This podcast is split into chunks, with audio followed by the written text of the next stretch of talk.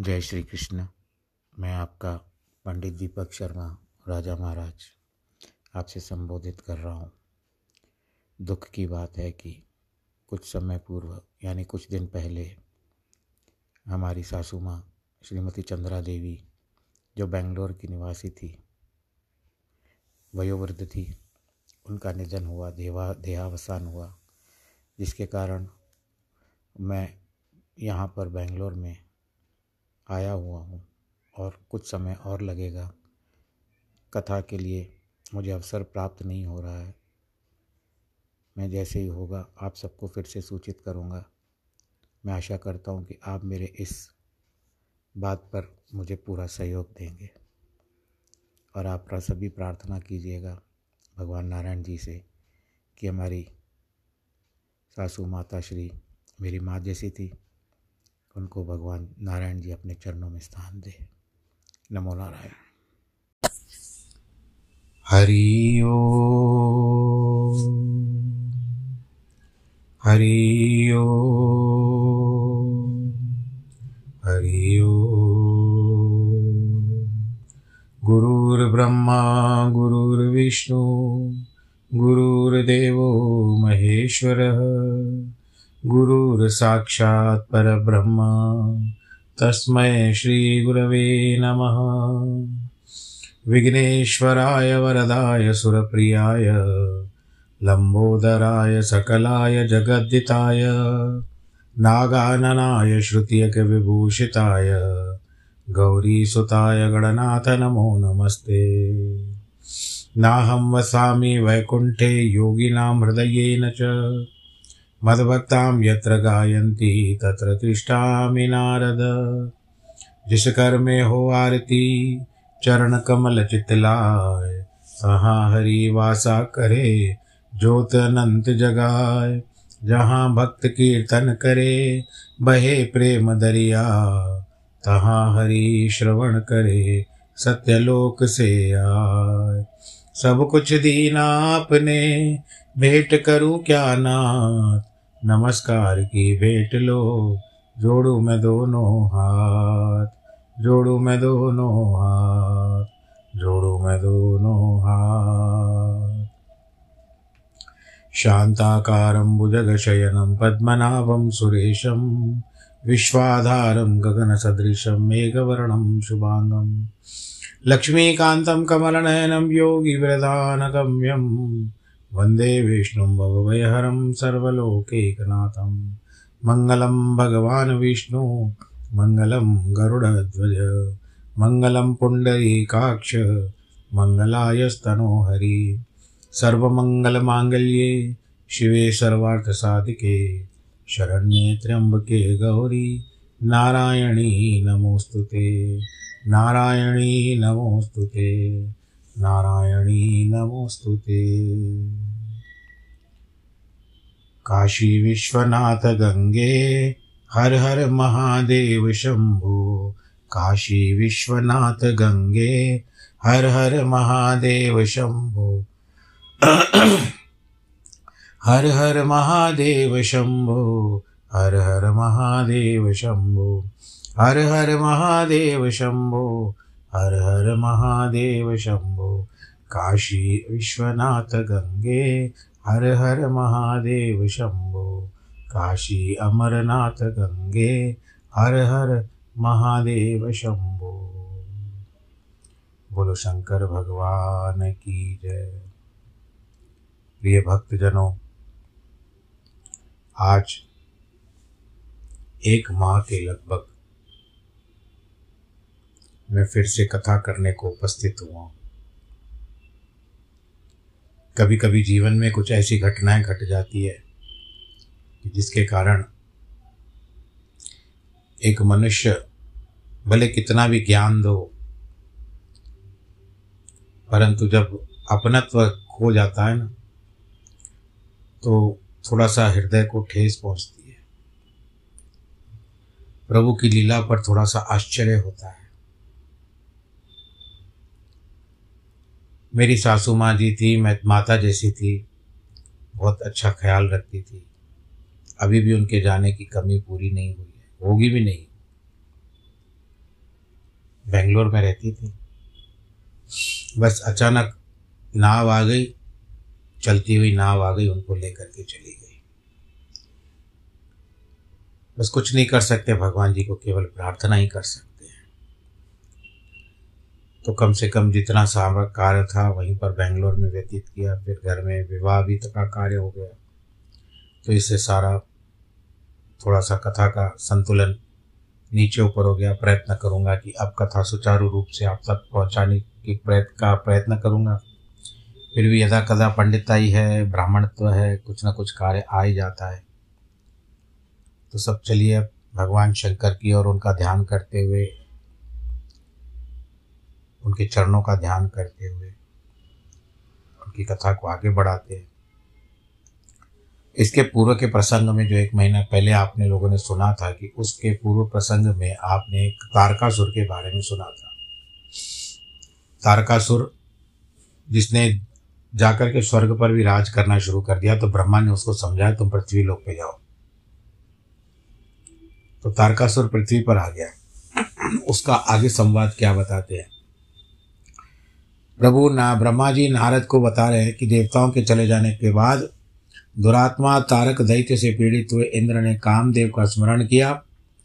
कामदेव तत्काल वहाँ पहुँचा, तब इंद्र ने मित्र का, मित्रता का धर्म बतलाते हुए कामदेव से कहा, मित्र, कालवशात मुझ पर असाध्य दुख आ पड़ा है।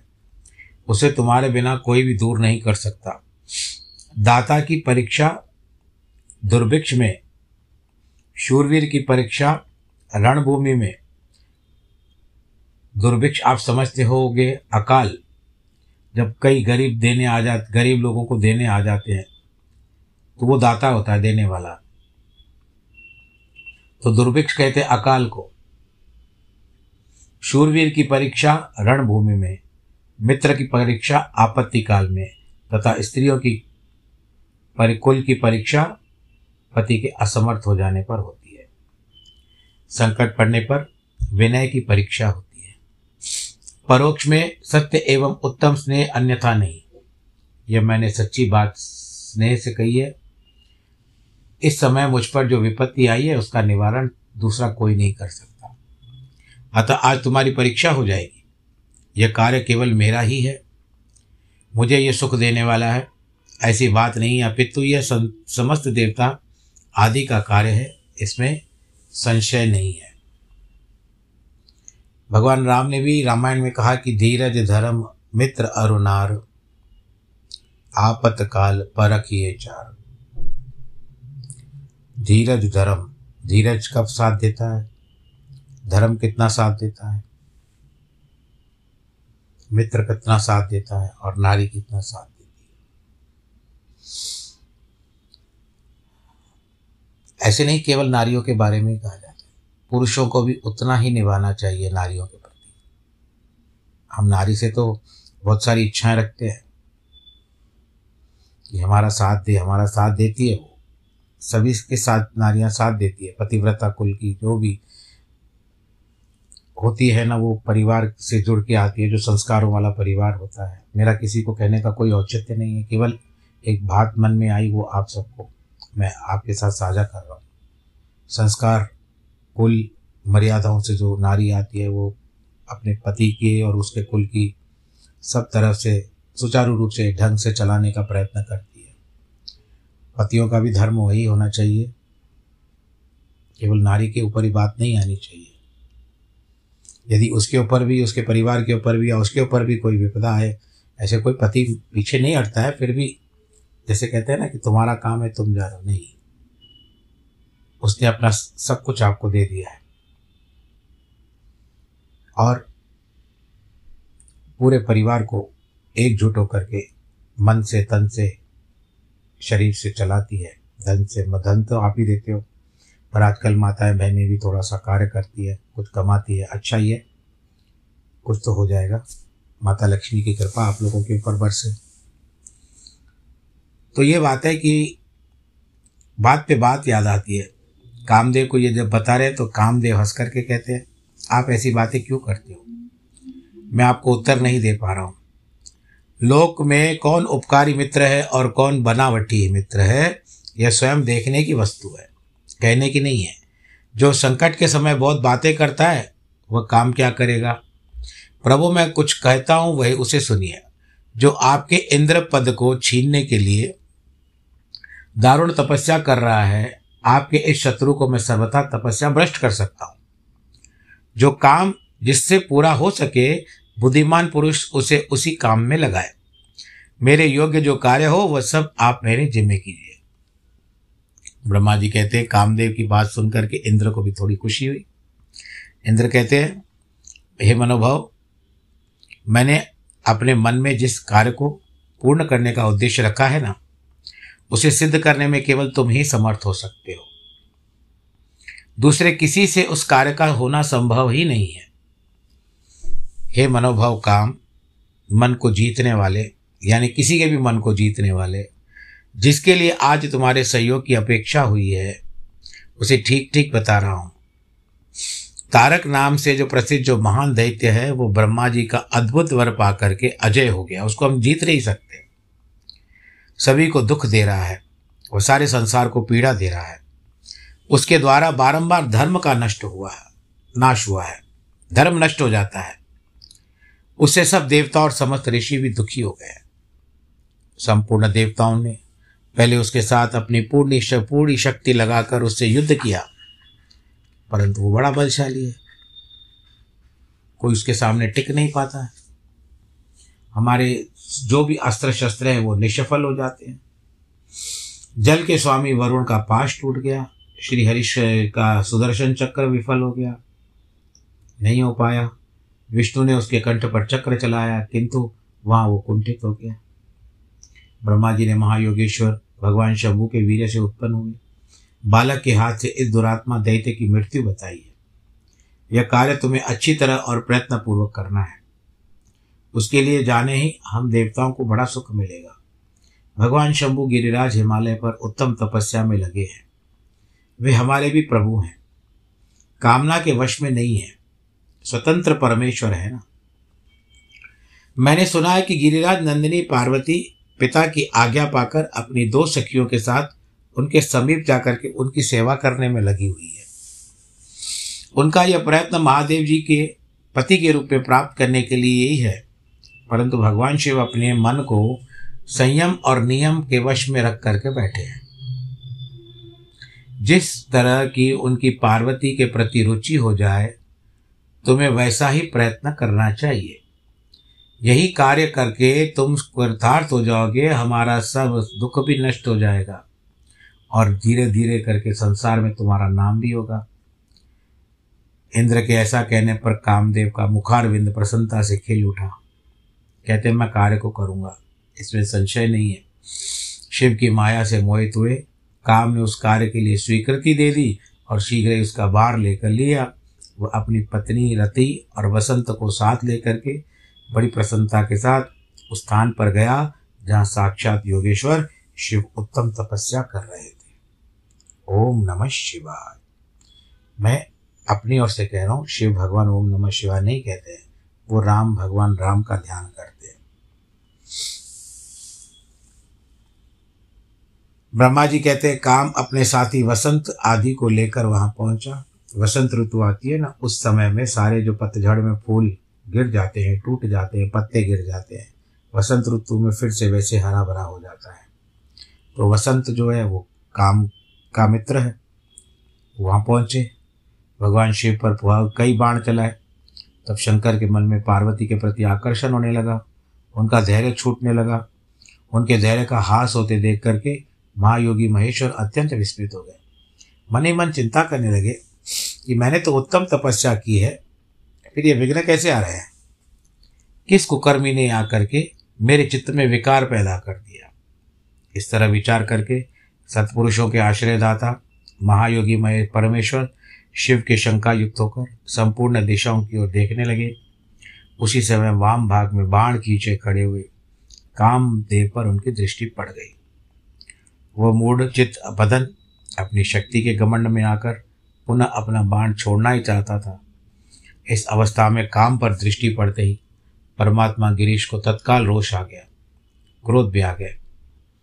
उस आकाश में बाण सहित धनुष लिए खड़े हुए काम ने भगवान शंकर पर अपना अमोक अस्त्र छोड़ दिया। उसका निवारण करना बहुत कठिन था, परंतु परमात्मा शिव उस अमोक अस्त्र मोक व्यर्थ हो गया, तब भगवान जी को क्रोध हो गया और परमेश्वर के पास जाते ही वो जो भाण था, वो शांत हो गया। भगवान शिव पर अस्त्र के व्यर्थ हो जाने पर मनमत, काम को बड़ा भय हो गया। भगवान मृत्युंजय को सामने देखकर वह काँप उठा। इंद्र आदि समस्त देवताओं का स्मरण करने लगा। अपना प्रयास निष्फल हो जाने पर काम भय से व्याकुल उठा। कामदेव के स्मरण करने पर वे इंद्र आदि सब देवता वहाँ पहुँचे। शंभु को प्रणाम करके स्तुति करने लगे। देवता स्तुति करते हैं कि कुपित हुए भगवान हर के ललाट के मध्य भाग से स्थित तृतीय नेत्र से बड़ी भारी आग निकल पड़ी थी। उसकी ज्वालाएँ ऊपर की ओर उठ रही थी और आग धू धू करके जलने लगी। उसकी प्रभाव प्रलयाग्नि के समान जान पड़ती थी। वह आग तुरंत ही आकाश में उछली और पृथ्वी पर गिर पड़ी, फिर अपने चारों ओर चक्कर काटती हुई धराशायनी हो गई।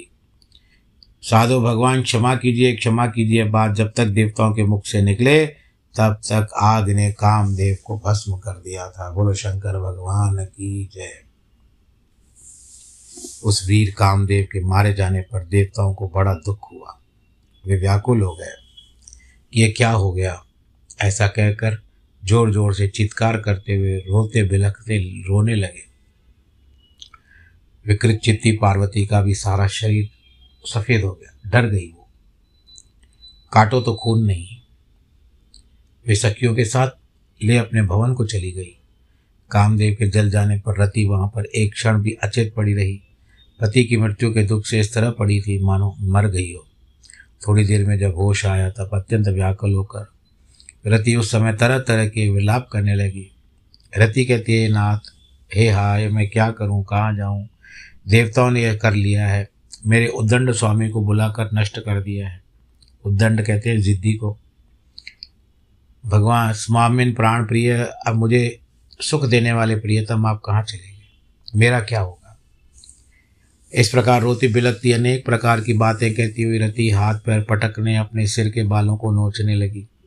उस समय उसका विलाप सुनकर वहाँ रहने वाले समस्त वनवासी जीव तथा वृक्ष आदि, स्थावर प्राणी भी बहुत दुखी हो गए। इसी बीच में इंद्र आदि संपूर्ण देवता महादेव जी का स्मरण करते हुए रति को आश्वासन देने लगे।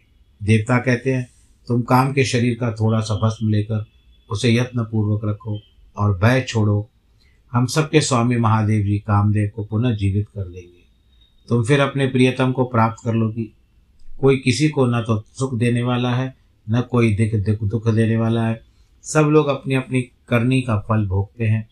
तुम देवताओं को रो दोष देकर व्यर्थ शोक क्यों करती हो? इस प्रकार रत्नी को रति को आश्वासन देकर सब देवता भगवान शिव के पास आए। उन्होंने भक्ति भाव से भगवान जी की प्रार्थना की। कि प्रभु, हमने इसको कामदेव को आपके पास भेजा था। और हमारी इच्छा से ये सब आपके पास आया था। इसके लिए गिरीश सती, साध्वी, रति अकेली अब दुख विलाप कर रही है, क्योंकि इसके पति की मृत्यु हो चुकी है। इसको आप सांत्वना प्रदान करें। हे शंकर, यदि इस क्रोध के द्वारा आपने कामदेव को मार डाला तो हम यही समझेंगे कि आप देवताओं सहित समस्त प्राणियों का कभी भी संहार कर सकते हैं। रति का दुख देखकर देवता नष्ट प्राय हो चुके हैं। इसके लिए प्रभु, आप कृपा करके रति का शोक दूर कीजिए। भगवान शिव जी को प्रार्थना करते हैं सभी लोग।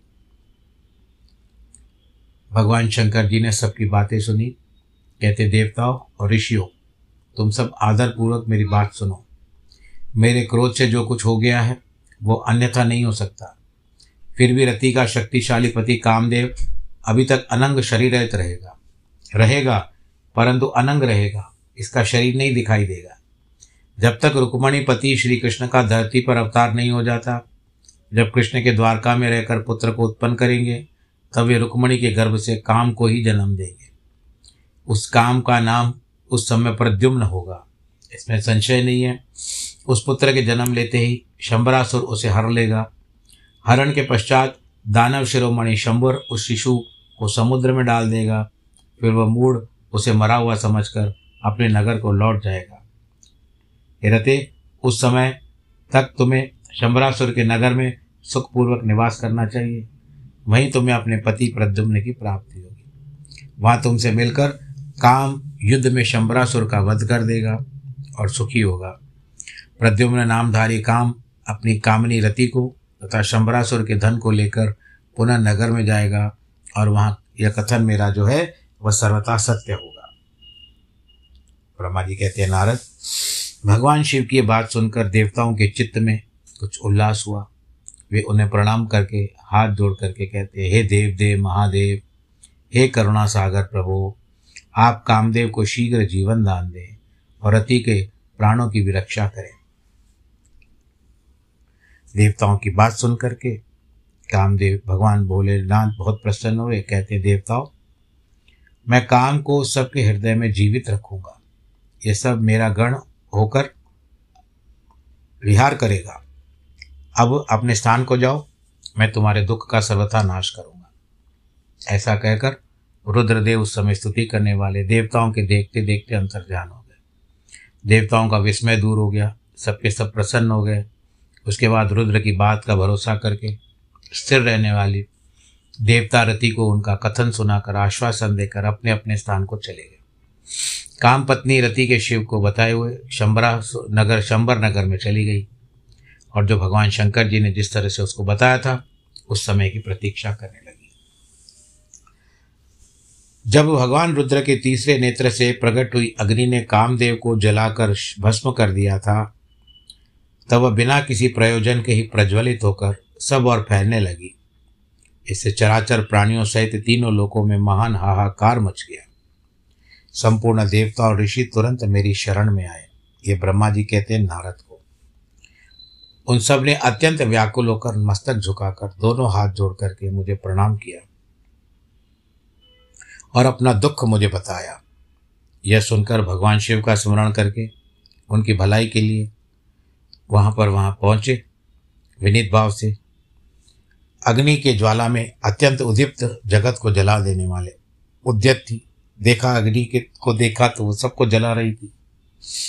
परंतु भगवान शिव की कृपा प्राप्त हुए उत्तम तेज के द्वारा मैंने उस तत्काल स्तंभित कर दिया, रोक दिया। त्रिलोकी को दग्ध करने वाली, इच्छा रखने वाली उस क्रोधमय अग्नि को मैंने एक ऐसे घोड़े के रूप में परिणित कर दिया, जिसके मुख से सौम्य ज्वाला प्रकट हो रही भगवान शिव की इच्छा से उसे वाड़व शरीर घोड़े वाली अग्नि को लेकर मैं लोक हित के लिए समुद्र तट पर गया। मुझे आया देखकर समुद्र एक दिव्य पुरुष का रूप धारण करके हाथ जोड़े हुए मेरे पास आया। मुझे संपूर्ण लोकों के पितामह की बलि बांधती अर्चना वंदना की, प्रणाम किया। सागर बोलता है, ब्रह्मन, आप यहाँ किस कार्य के लिए आए? सागर की बात सुन करके भगवान शंकर का स्मरण करते हुए मैंने कहा, तात समुद्र तुम बड़े बुद्धिमान, संपूर्ण लोगों के भलाई करने वाले हो। शिव की इच्छा से मैं आया हूँ। ये जो मैं लेकर आया हूँ ना, ये शिव का क्रोध है। ये महाशक्तिशाली है।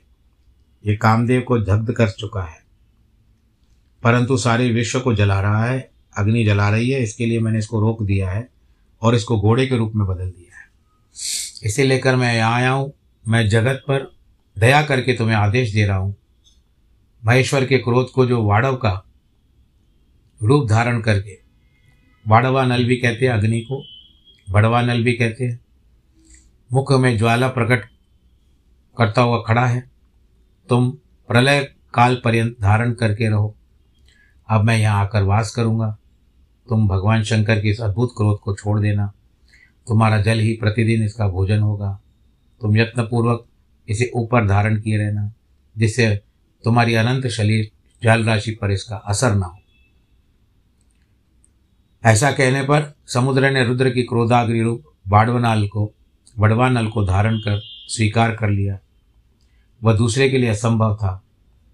तदंतर वह बड़वाग्नि समुद्र में प्रविष्ट हुई और ज्वाला मालाओं से प्रदीप्त तो सागर की जल राशि को दहन करने लगी। इससे संतुष्ट मैंने लोक को चला गया वह दिव्य रूपधारी समुद्र मुझे प्रणाम करके अदृश्य हो गया। सब लोग सुखी हो गए। मदन दहन के पश्चात गिरिराज नंदिनी पार्वती देवी का क्या हुआ? ब्रह्मा जी कहते हैं, वो विस्मय में आ गई थी। जब कामदेव भयभीत हो गया, भस्म हो गया था, वो तो भयभीत हो गई, घर घबरा गई थी। हिमान को भी जब सारी बातों का पता चला तो उसको भी बहुत दुख हुआ। वो रो रही थी। और शंभू के विरह में रो रही थी। तब हाथ जोड़कर, ये पुत्री को कहते, शिवे, डरो मत, रो मत। ऐसा कहकर अचलेश्वर हिमाचल ने अत्यंत विवल पार्वती को अपने गोद में उठा लिया। महादेव जी अदृश्य हो गए थे कामदेव का भस्म करके। पार्वती बहुत व्याकुल हो गई थी। उनको कहीं शांति नहीं मिल रही थी। वो अपनी माता से मिली। पार्वती को भी लगा कि मेरा नया जन्म हुआ उस अग्नि में मैं भी जल जाती थी। सखियों के समझाने पर भी पार्वती को कुछ समझ में नहीं आ रहा था। अब तक जिसके लिए हमको शौक लगता है, वो उसमें से नहीं निकल पा रही थी। कहती है, मेरे स्वरूप को बहुत जन्म कर्म को धिक्कार है। फिर भी भगवान शंकर का ध्यान ज़रूर करती शिव शिव कहती रहती थी, जपती रहती थी, परंतु वो दृश्य उसके सामने से खत्म नहीं होता था। सब लोग उसको शांत बना देते थे। एक दिन इंद्र की प्रेरणा से इच्छानुसार घूमते हुए भगवान ब्रह्मा जी, नारद जी को कहते हैं कि तुम हिमालय पर्वत पर गए। उस समय महात्मा हिमवान ने तुम्हारा स्वागत सत्कार किया। कुशल मंगल पूछा, फिर तुम उनके दिए हुए आसन पर बैठ गए। उसके बाद सारी बातें तुमको बताई कि किस तरह महादेव जी की सेवा आरंभ की, किस तरह कामदेव का दहन हुआ। यह सब तुमने सब कुछ बताया। यह सब कुछ गिरिराज ने कहा, शैलेश्वर, भगवान शिव का भजन करो। फिर उसकी विदा होकर तुम उठे, मन ही मन शिव का स्मरण करके शैलराज को छोड़कर एकांत में काली के पास गए। तुम लोक पावकार लोपोपकारी, ज्ञानी तथा शिव के प्रिय भक्त हो समस्त ज्ञानवानों के शिरोमणि हो। अतः काली के पास आने आकर उसे संबोधित करके आपने हाथ जोड़ करके कहा, हे काली के, तेरी मेरी बात सुनो। मैं दयावश सच्ची बात कह रहा हूँ। मेरा वचन तुम्हारे लिए सर्वथा हितकर होगा, निर्दोष तथा उत्तम काम्य वस्तुओं का देने वाला होगा। तुम यहाँ महादेव जी की सेवा अदृश्य अवश्य की थी, परंतु वह बिना तपस्या के गर्वयुक्त होकर की थी। ये काली कौन है? माता पार्वती है। इसके लिए गर्व से रहित होने के कारण तुम्हारे पास भी एक परीक्षा थी जिसको तुमने पूरा किया। तुम्हारी बात सुनकर के गिरिरा कुमारी काली कुछ प्रसन्न हुई। शिवा ने कहा, अब आप बताइए कि आगे मुझे क्या करना चाहिए? कोई मंत्र दीजिए, भगवान शिव जी की आराधना करके तुमने ओम नमः शिवाय का मंत्र दे दिया। वो श्रद्धा से उसका जाप करने लगी। फिर भी तुमने कहा, देवी इस मंत्र का परम अद्भुत प्रभाव सुनो। इसके श्रवण मात्र श्रवण मात्र से, सुनने मात्र से भगवान शंकर प्रसन्न हो जाते हैं। यह मंत्र सबको, मंत्रों का राजा है, मनोवांछित फल को देने वाला है। भगवान शंकर को बहुत प्रिय है। उस साधक को भोग और मोक्ष दोनों समर्थ है। सौभाग्यशालिनी इस मंत्र का विधि पूर्वक जप करने से तुम्हारे द्वारा आराधित हुए भगवान शिव अवश्य ही और शीघ्र तुम्हारी आँखों के सामने प्रकट हो जाएँगे। शौच संतोष आदि नियमों के तत्पर रहकर भगवान शिव के स्वरूप का चिंतन करती हुई, तुम पंचाक्षर मंत्र का जाप करो। नमः शिवाय। ओम भी लगाते हैं। इसे आराध्य देव शिव शीघ्र ही संतुष्ट कर जाएँगे। साथ भी इस तरह से तपस्या करो कि तपस्या से महेश्वर भी वश में हो जाते हैं। तपस्या ही से ही सबको मनोवांचित फल की प्राप्ति होती है। अन्यथा नहीं। नारद, तुम भगवान शिव के प्रीति, प्रिय भक्त और इच्छानुसार विचार करने वाले हो। तुमने काली के उपयुक्त बात कहकर देवताओं के हित में तत्पर होकर स्वर्गलोक को प्रस्थान किया। तुम्हारी बात सुन करके माता पार्वती भी बहुत प्रसन्न हुई। ये माता मैं कह रहा हूँ, कथा में नहीं लिखा हुआ है, परंतु हमको तो माता कहना ही चाहिए ना उनको। उन्हें परम पावन, उत्तम पंचाक्षर मंत्र प्राप्त हुआ। आप लोग भी जाप किया करो। ओम नमः शिवाय। जो भगवान शिव जी की पूजा करते हैं, आराधना करते हैं, केवल यही मंत्र है जिसे नारद जी के द्वारा बताया हुआ है। बड़े आनंद के साथ भगवान भोलेनाथ का ध्यान किया कीजिए, आनंद के साथ रहिए। भगवान शंभु जैसे है। आजकल तो एक गीत बहुत प्रचल होता है ना, हर हर शंभु शंभु शंभु, शिव महादेवा, हर हर शंभु, शंभो शिव महादेव। ये यूट्यूब पर आता है। भजन भी अच्छा है, आनंद आता है सुनने में। ऐसे बहुत सारे भजन हैं। भागवत के समय में श्रीमद् भागवत की कथा होगी। उस समय मैं भी कुछ भगवान शिव जी की की भेंट बनाऊँगा। आप लोग जो भी हैदराबाद के रहने वाले हो, आइएगा भागवत कथा सुनने के लिए। उनतीस जनवरी को शोभा यात्रा है 2023 और श्रीमद् भागवत की कथा जो आरंभ होगी वो होगी तीस तारीख से लेकर के पाँच तारीख तक। सात दिन का सप्ताह भर का कार्यक्रम है। तो मैं आप सबकी वहाँ पर राह देखूँगा। आप अवश्य आइएगा। शाम को चार से सात बजे का समय रहेगा। बीच बीच में फिर हम आपको याद दिलाते रहेंगे। और आज जिनके जन्मदिन है, जिनके वैवाहिक वर्षगांठ है, उनको बहुत सारी बधाई हो। ईश्वर आप सबको सुरक्षित रखे, अनुग्रहित रखे, अनुकंपा में रखे और उल्लासित, प्रफुल्लित रखे। आप सदैव आनंद चित्त रहें। नमो नारायण।